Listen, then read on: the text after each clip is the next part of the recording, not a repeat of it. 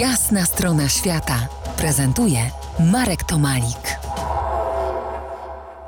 Dziś zapraszam Was do lasu, takiego zwykłego lasu, który jest, jak mu się przyjrzeć, najbardziej niezwykły.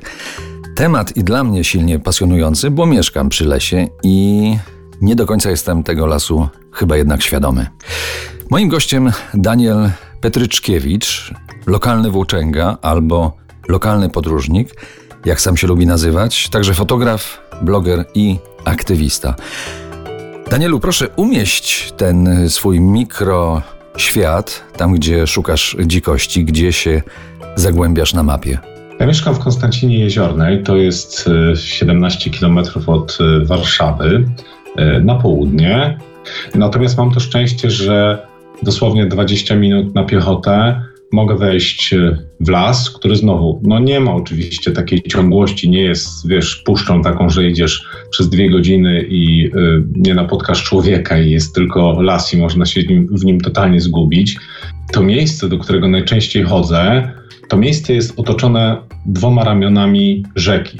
Z jednej strony jest rzeka, to jest rzeka Mała, o której pewnie jeszcze trochę powiem później, a z drugiej strony otacza ją ramieniem taka rzeka, którą lokalsi nazywają wierzbówką i ona jest sezonowa i to w zasadzie jest taki ciek wodny. I w środku, w ramionach tej rzeki jest las, który jest akurat lasem prywatnym, w sensie jest podzielony między różnych właścicieli, ale może właśnie dzięki temu, że jest lasem prywatnym, to tam nie dzieje się zwykła gospodarka leśna, więc trochę można sobie zobaczyć, jak wygląda taki las, który jest podporządkowany po prostu temu, żeby sobie był, bo zaraz za granicą rzeki, y, za rzeką, która stanowi granicę, są już lasy państwowe i tamten las niestety wygląda zupełnie inaczej.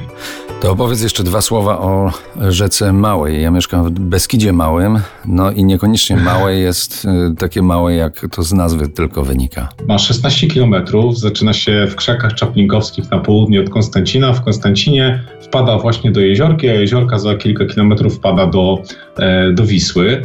I teraz ta rzeka jest też dla mnie odkryciem, podobnie trochę jak ten las. Jest takim odkryciem pandemicznym, bo wtedy zacząłem bardzo intensywnie tutaj, bardzo lokalnie się włóczyć. Będę używał tego słowa, bo, bo je bardzo lubię. I zacząłem też eksplorować, o co chodzi z tym rzeką. Coś, co na rzece ja nazywam rozlewiskiem przez duże R.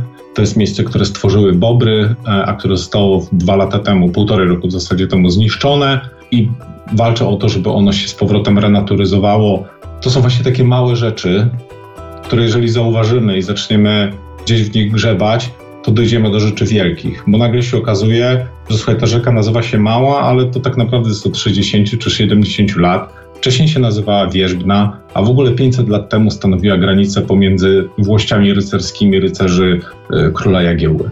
Wszystkie miejsca, które opisujesz i fotografujesz u siebie na mediach społecznościowych, są 30 minut jazdy z centrum Warszawy, a ludzie o tym nie wiedzą. W tej rozmowie krążyliśmy wokół lasu. Za kilkanaście minut wejdziemy do niego. Zostańcie z nami. To jest jasna strona świata w RMS Classic.